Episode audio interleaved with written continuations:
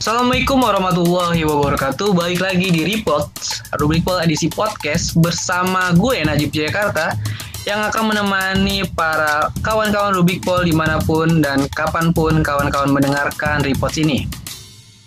Tapi Najib nggak sendirian nih, kawan-kawan Rubrik Pol. Sekarang Najib ditemenin sama Presiden atau Ketua Badan Eksekutif Mahasiswa dari Universitas Sriwijaya, yaitu ada Bang Dwi Kisandi di sini.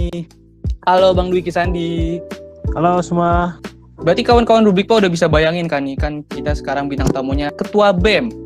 Tepat banget kita bakal ngomongin soal isu yang kemarin viral ya, tentang Badan Eksekutif Mahasiswa dari Universitas Indonesia yang menyatakan bahwa Presiden Jokowi itu sebagai King of Lip Service. Nah, tapi repost kali ini juga akan membicarakan bagaimana ke depannya nasib kebebasan berpendapat di Indonesia, khususnya bagi kaum terpelajar yaitu mahasiswa.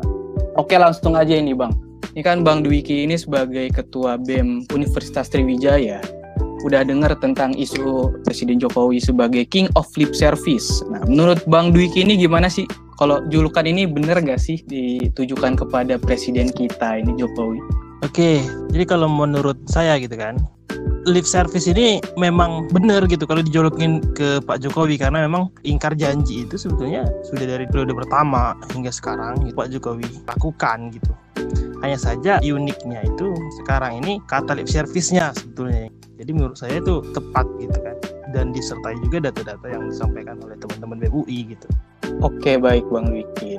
Dari viralnya postingan BMUI ya tentang King of Lip Service ini, lalu dinotis sama Presiden Jokowi yang katanya dia minta dikritik tapi sopan karena udah ada budayanya di Indonesia dari dulu sampai sekarang seperti itu. Menurut Bang Dwiki nih, sopan itu seperti apa sih? Bukannya kalau Presiden Jokowi ngomong gini malah jadi merantai pemikiran mahasiswa kan? Karena ruang berpikir itu untuk mengkritik itu bebas dan tak terbatas. Kalau kritiknya mesti mengikuti budaya yang telah ada apakah itu masih tepat dikatakan sebagai negara demokrasi di Indonesia nih? Dan kita kan tidak tahu bagaimana definisi sopan menurut Presiden Jokowi dan mungkin para pendukungnya. Ya, jadi kita itu bebas dalam menyampaikan kritik, tapi ada syarat dan ketentuan berlaku istilahnya seperti itu. Nah, menanggapi hal itu, saya sepakat dengan apa yang disampaikan oleh Pak Hamzah sebelumnya. Dia mengatakan bahwa ya lebih baik kita itu benar daripada kita sopan. Cuma kita sopan tapi kita tidak benar, gitu kan? Tidak peduli apakah itu sopan atau tidak, karena sopan itu bergantung perspektif, itu sifatnya subjektif gitu. Benar juga ketika disampaikan bahwa sopan itu seperti apa. Dan saya lihat postingan yang di itu bukan postingan yang tidak sopan gitu itu postingan yang menurut saya yang unik dan itu nggak melanggar sopan santun gitu. Itu bentuk kebebasan ekspresi. Yang memang benar, benar, kita harus mengkaji tentang definisi sopan dari Pak Jokowi itu sendiri gitu. Kalau menurut Bang Dwiki sendiri nih, apakah pemerintah periode saat ini apa bisa dibilang anti kritik? Karena kan kalau kita lihat tiap kritik pasti bisa dibilang itu dikasuskan oleh Undang-Undang ITE.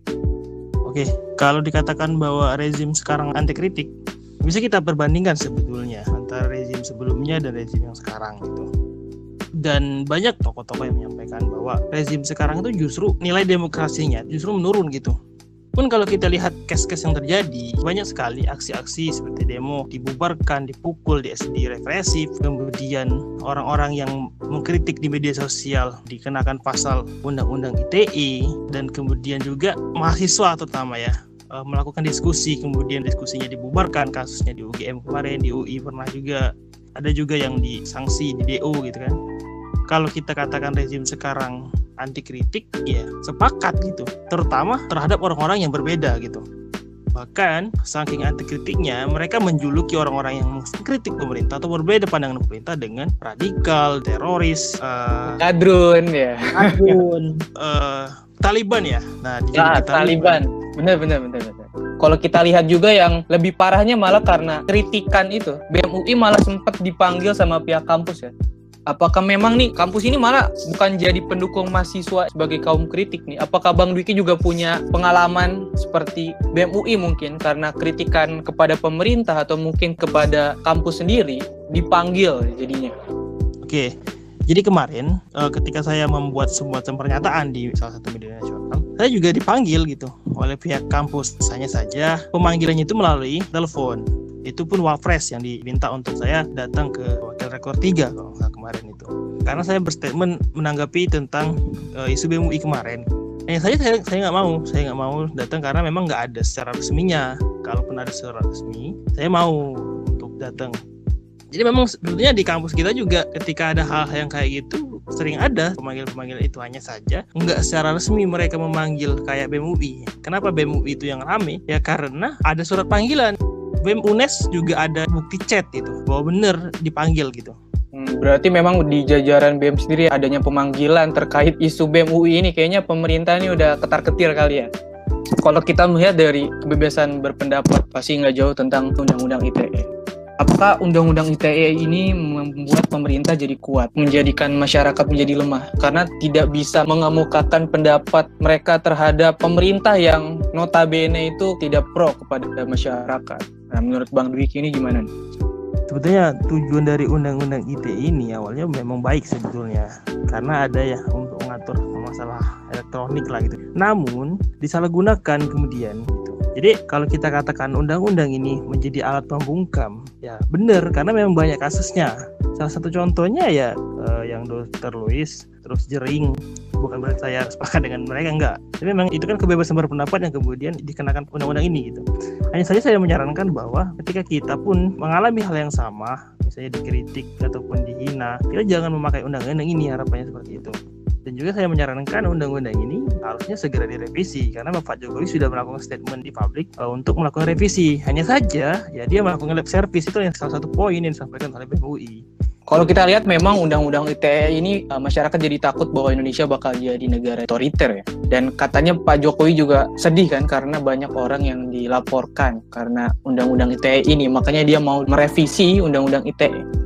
Tapi nyatanya undang-undang ITE yang sudah direvisi malah menyulitkan masyarakat. Berarti kan memang ini menjadikan masyarakat bakal lebih tutup mulut dari sebelum-sebelumnya. Menurut Bang Dwiki ya, kenapa sih masyarakat jadi lebih memilih diam atas perilaku yang dilakukan oleh pemerintahan Presiden Jokowi ya? Ya itu di di era sekarang itu eh, kalau kata Abdur itu di zaman SBY itu militer tapi slow. Tapi kalau di era sekarang slow tapi otoriter gitu. Barangkali itu yang yang menjadi sebuah hal yang dilema bagi masyarakat untuk melakukan kritik karena adanya undang-undang ini gitu. Sehingga membuat masyarakat tuh takut ya, terutama ancaman-ancaman yang dilakukan oleh pemerintah pun orang-orang yang berani pun masih agak ragu dan takut untuk mengeluarkan statement-statement yang sifatnya kritik gitu. Oke, terima kasih Bang Dwiki atas pendapatnya ya. Lah berarti itu bisa kita ambil kesimpulan ya kawan-kawan rubrik Pol bahwa memang undang-undang ITE ini yang sudah direvisi bukannya membuat masyarakat menjadi aman dalam menyuarakan pendapatnya ya, malah semakin membuat masyarakat menjadi bungkam terhadap pemerintahan yang mungkin sangat tidak pro kepada masyarakat. Dan juga kita lihat dari ceritanya Bang Dwiki tadi, selain dari BEM UI sendiri dan BEM-BEM lainnya, ternyata BEM di seluruh Indonesia juga ditekan oleh isu-isu yang menyerang pemerintahan. Mungkin itu saja report kali ini. Terima kasih kawan-kawan Rubik Pol yang sudah mendengarkan. Terima kasih juga buat Bang Dwiki udah hadir sebagai bintang tamu pada report kali ini. Sampai jumpa di report selanjutnya.